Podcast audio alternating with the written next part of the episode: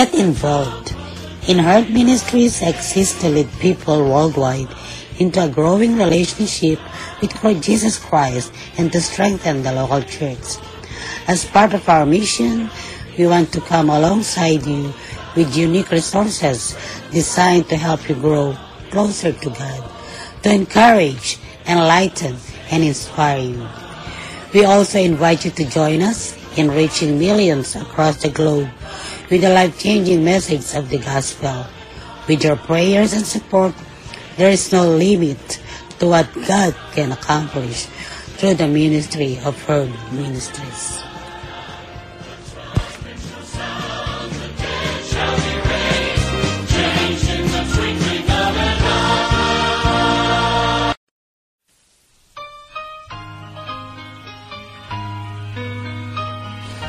Morning to everyone. This is your kababayan, Kuya Roland in Herd Ministries Podcast Radio. Wishing all the best that you are in good health condition. Those who are even in America and around the world, free from sufferings and enjoying your life, living in a perfect world from God. Maligayang pakikinig sa inyong lahat, maging saan man panig ng mundo kayo, naroroon ang paggabay nawa ng Diyos ay palaging sumainyo. Sino ang lalapitan mo? Magandang araw sa inyong lahat, sa ating mga tagapakinig, taga-subaybay, dito po sa ating programa, sa Facebook Live, gayon din sa podcast at sa YouTube ng Herd Ministries. Tayo po ay muli darako sa ating programang Prayer is Powerful and Effective. Ngayon po ay December 18, 2020. At tayo ay nagpapasalamat sa Panginoon sapagkat ang araw na ito ay uh, tayo patuloy na iniingatan at ginagabayan. Meron po tayong mga prayer request na, tina- na tinanggap. Una ay ang mga pasasalamat mula sa Panginoon sa magitan ng mga sumapit sa kaarawan ng ating mga kapatid, kaibigan na nagpadala ng panalangin. Una ay si Adam Parungaw. Ito po ay anak ng ating uh, kaibigan, kapatid na Zeriza Parungaw apo ni Ate May sumapit nitong nakaraang December 16. Gayun din si Ate uh, Linda Asurin na isang uh, manggagawa, diakonisa at asawa may bahay ni Pastor uh, Ben Azurin at sila po ay nasa Pilipinas na ngayon. Binabati po natin ang maligayang pagsapit sa karawan.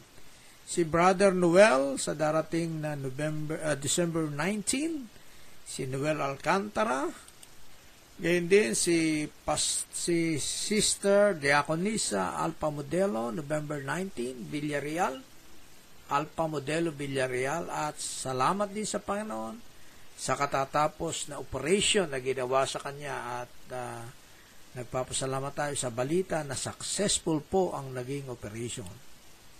Gayun din si Chris Jean, uh, binabati natin ng sasapit sa karawan sa December 19. December 19 pa rin, darating na 19 ay si Edna Rodriguez, isang diakonisa. At ito ay kamag-anak, aming kamag-anak si Ate Edna. Ate Edna, maligayang maligayang kaarawan po sa darating na December 19. Ang uh, malaking pasasalamat po ng aming pamilya sa pagpasa ng aking anak na si Milan Grace sa IELTS at pag-aayos ng documents ng kanilang pamilya sa pagpunta dito sa Amerika. Purihin natin ang dinadakila ang Diyos sa pagbigay niya ng talino, gabay, at uh, siya po ay muling nakapasa sa IELTS. Sa nakaraang snowstorm dito sa Amerika, sa East Coast, Pupurihin natin ang Diyos sapagkat uh, wala namang masyadong damage na nangyari dito sa aming lugar. Sa pagdaraos ng Christmas Fellowship ng Herd Ministries Mission sa Tagaytay Group, Purihin natin ang Diyos sapagkat ito po ay naging masaya, makabuluhan sa buhay ng ating mga kapatid doon sa Tagaytay, Cavite. At sa December 23 ay sa violent group naman ang idaraos ang Christmas Fellowship. Kaya salamat sa Panginoon at uh, it, sana po ito'y walang maging dahilan na katulad ng bagyo, balita ko ay meron na namang bagyo sa Pilipinas. Sana po ay uh, hindi na masyadong makaapekto ito sa lugar ng Cavite. At pagdaraos din ang Christmas party ng aming pamilya via Zoom sa December 23. Kaya po meron pong advantage, may disadvantage ang pagkakaroon ng COVID sapagkat katulad nito advantage sa amin na hindi na kami uuwi ng Pilipinas para makita ang aming mga relatives, ang aming mga friends, kundi sa magitan ng internet via Zoom at via Messenger. Pagdaraos ng simbang gabi na kahit may pandemya sa lahat ng mga churches sa Pilipinas at ganoon din sa Amerika, kaya nagpapasalamat tayo na talagang uh, hindi tayo mapipigilan ng pagpupuri at pag-gatherings uh, pag-awit, panalangin at pakikinig ng mga mensahe kahit may pandemic. At ito po ay ang diwa ng Pasko ay hindi po natin inaalis sa ating buhay sapagkat bilang mananampalataya, ito po yung aral na tinanggap natin noong pa at hanggang ngayon ay nais nating uh, ipagpatuloy ang ating pagpupuri sa Diyos. Ang masayang pagdiriwang ng Pasko ngayong taon na ito at masaganang bagong taon, dinadalangin natin na sana ito'y magpatuloy sa kabila ng mga limitasyon. Ang kahilingan ng paggabay ng ating Panginoon, si Sister Dali Evangelista, ito po ay aking kapatid na sinundan ko po, mga kapatid, mga kaibigan, mga taga-subaybay, sama niyo po sa anyong mga panalangin. Siya po ay nag-positive sa COVID-19 pagkat ang trabaho niya ay uh, siya po ay mga frontliners. Nagtatrabaho sila sa assisted living. Kaya po uh, mataas ang risk na sila po ay mahawahan. Kaya po, subalit, salamat sa Panginoon. At sa nakarang isang linggo na ay normal naman po siya. Medyo inubo, nilagnat ng konti. Subalit, uh, sa tulong ng Diyos at sa ating mga panalangin, siya po ay maganda na po ang sitwasyon. Dinadalang din natin si Pastor Ray Salazar at si Ate Loy, ang kanyang misis, ay naapektuhan din ng COVID-19. Kaya sama natin sila sa panalangin, nabigyan sila ng protection and shield ng Holy Spirit at bigyan siya ng lakas ng resistensya ng katawan upang ang COVID ay mawala na sa kanilang katawan. Gayun din ang mga may sakit nating mga manggagawa, si Pastora Emily Albania na patuloy na nagpapagaling sa kanyang karamdaman, si Sister Letty Lacandaso, sama natin sa panalangin, si uh, uh, Merly Laderas, sama pa rin natin sa panalangin, si Alpha Modelo Lad, uh, Villarreal, uh, sama natin sa panalangin. Sa araw na ito, bago tayo dumako sa panalangin, ay meron po tayong tatalakayin na isang libro. Na ang pangalan ng libro ay Why Conservative Churches Are Growing. Isinulat ni Dean M. Kelly. Napakaganda po ng librong ito sapagkat uh, babalik tanaw natin kung bakit ba ang churches ay uh, lumalago at hindi lang basta churches. Sabi rito, conservative churches are growing. So, tingnan natin, bakit nagkaroon ng growing sapagkat nagkaroon ng declining. Meron pong sampung bahagi ang librong nito na tatalakayin. Una, are the churches dying? Number two, is religion obsolete? the indispensable function of religion, meaning, demand, and commitment, traits of a strong religion, why not a strong ecumenical religion, dynamics of diminishing demand, conserving social strength, the conservative role of religion, and religion is not always tame. Yan. Sa kalooban ng Panginoon, ito po yung sampung ito ay ating tatalakayin unti-unti, isa-isa. Ano po? At uunahin natin yung number one. Are the churches dying? Totoo ba na ang mga churches dito lang sa Amerika ay bumabagsak nga ba? O sa pag dito, dying eh, parang mamamatay na, no? Yung pagkakasabi rito ni Kelly.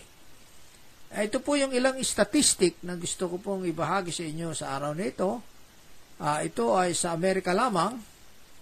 In 1960s, the most of the major church groups stopped growing and began to shrink. To shrink. So, noong 1960s ay ito yung record na natala na dito huminto ang paglago ng mga iglesia. Noong 1960s, ang Christian churches sa, sa Amerika lang ay may bilang na 77 millions in 1967. At uh, most of the churches are uninterruptedly growing its membership. During that time ay nakakatuwang balikan ng alaala na talagang hindi raw mahinto ang paglago. But after 1967, the churches are become fewer and fewer their membership. Yan, ito po yung hindi na magandang nangyari. The American Lutheran Church and the Lutheran Church Missouri Synod in 1963, their membership increased rapidly than the population of the United States. Imagine, mga kaibigan, mga tagapakinig, mga tagapanood, eh, 1963, eh hindi po mapigil ang paglago ng mga churches. Daig pa ang paglago ng populasyon ng Amerika. But, ito pong hindi na maganda, 1969, the aggregate total decrease. Nagsimula na po noong 1969. The Episcopal Church now in the United Methodist Church in 1964 to 1967 are begun to drop. Ayan. So here's are some the graph uh, report. This is the Lutherans in America.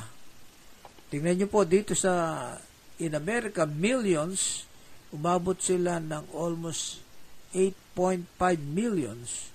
Ang Lutherans uh, members in America but uh, nitong 1960 tingnan nyo po yung graph three largest bodies bumababa yan. 1960 ayan hanggang 19 uh, 70 10 years from uh, uh, 8.5 million ayan na po nagsimula na po silang bumaba noong 1970 at noong 1960 to 1970 ito po yung figure uh, church school enrollment, pati sa mga church school, eh, bumaba na po. Ayan, bumababa.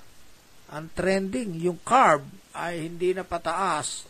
Dito sa kaliwa, papataas ang curve. Pero dito sa kanan ay pababa. Ito yung Lutherans in America. Ito naman yung Episcopalians and Methodists in America.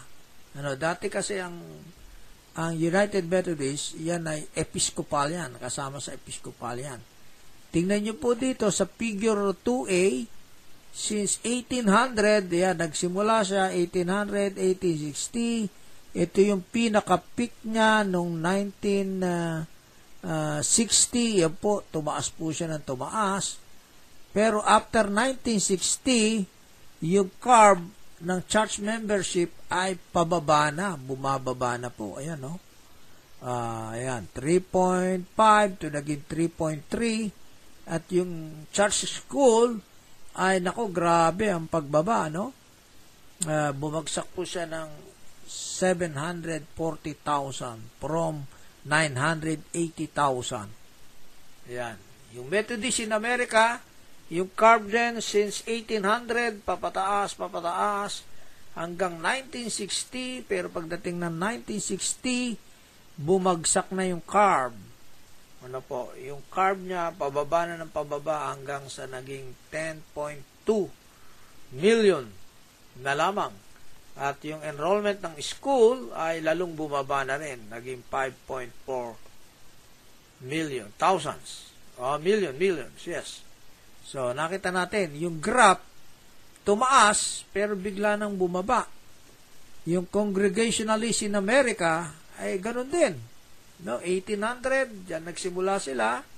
Ayan, 1920, tumaas, 1940, 1960, Then pagdating ng 1960, yan, nag-church members decreasing na po lahat. Itong church school ng Congregationalist ay talagang dire-diretso bulusok. Pababa. Ano po? At yung Presbyterian in America, eh ganun din. Ang mga Christian churches ay nagsimula noong 1800, yan, panahon ni John Wesley yan. Tumaas, tumaas, itong uh, Presbyterian, ang maganda sa Presbyterian ay medyo hindi hindi uh, pabagsak ng gusto. Na ito uh, pumantay muna siya pero 1970 bumaba na rin. Naging uh, almost uh, 3 million na lamang from uh, 5 million. Yeah. Figure 0.6 yung kanilang school enrollment ganun din bumulusok din pababa. So ito po mga kapatid ang uh, uh, statistic na gusto kong ibahagi sa inyo na noong 1960 nagsimula ang pagbagsak ng mga Christian churches dito sa Amerika. Kaya patuloy po nating pag-aralan sa mga susunod na araw kung papaano naman ito tataas Okay, salamat po sa inyong uh, naway uh, sundan niyo po ito at uh, purihin natin ang Diyos. Panalangin natin, ito po tuloy-tuloy po nating tatalakayin. Tayo po ay dumako sa panalangin sa araw na ito at pangungunahan po tayo ni Pastor Sani Lekigan, ang isa sa ating misyonero na ginagamit ng Panginoon sa Negros, Oriental. Sama-sama po tayong manalangin.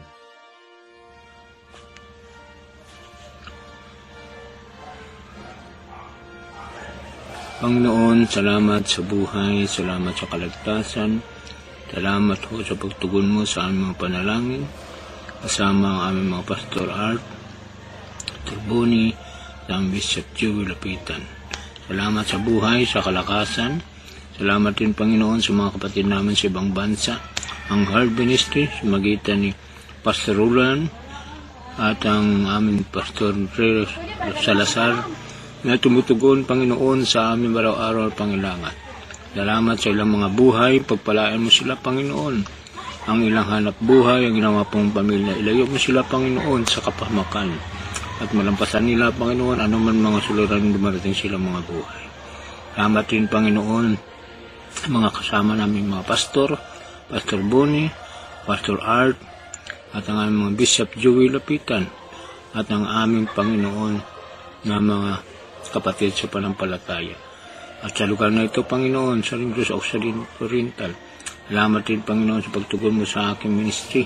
Patuloy dalangin, Panginoon, ang iyong support at ang iyong pagkalinga sa aking ministry nito at sa aming mga gawain, Panginoon, at mga kapatid namin sa panampalataya, Panginoon. Ganon din, Panginoon, ang aming presidente. Ingatan mo rin, Panginoon, ang kayang kalagayan at matupad niya ang katungkulin, papairan ng katarungan.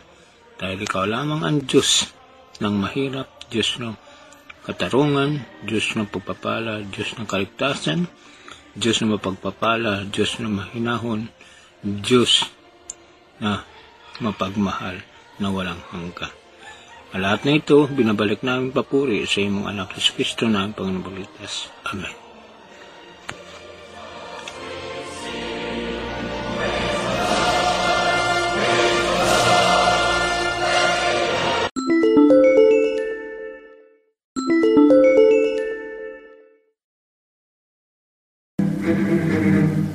Heard Ministries Podcast Radio Nadidinig ang inyong mga boses. Sumasahimpapawid araw-araw sa Anchor Podcast at sa iba pang podcast apps sa inyong mga gadgets. Mapapakinggan sa Anchor FM, Breaker, Google Podcast, Pocket Cast, Radio Public, Spotify at Copy RSS.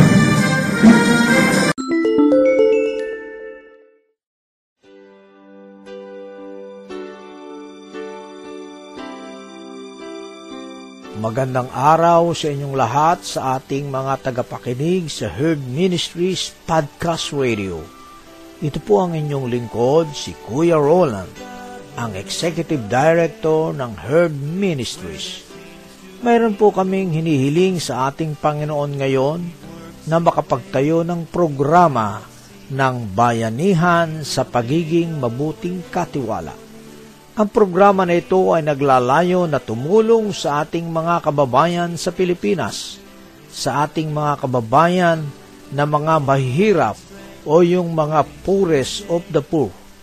Di kaila sa inyo na sa kasalukuyang COVID-19 pandemic ay sila ang mas naapektuhan sapagkat wala silang kakayahan na ipagtanggol ang kanilang kalagayan sa usaping pangkabuhayan. Samahan ninyo kaming humiling sa ating Panginoon na gabayan niya ang katagumpayan ng programa na ito. At gayon din sa inyo na ating mga kapatid sa Panginoon at mga tagapakinig na ang inyong 99 cents dollar per month ay isa ng kasiguraduhan ng katagumpayan na muli natin silang samahan na mangarap at maitaas ang antas ng kanilang mga buhay buhay na may pagtitiwala sa kapangyarihan ng Diyos. Salamat po sa pagiging sponsor ng bayanihan sa pagiging mabuting katiwala. Click nyo lang po ang sponsor menu sa ating Herd Ministries podcast dashboard at maibibigay na ninyo ang inyong mga tulong. Muli ang paggabay nawa ng ating Panginoon ang palaging sumainyo. Salamat po.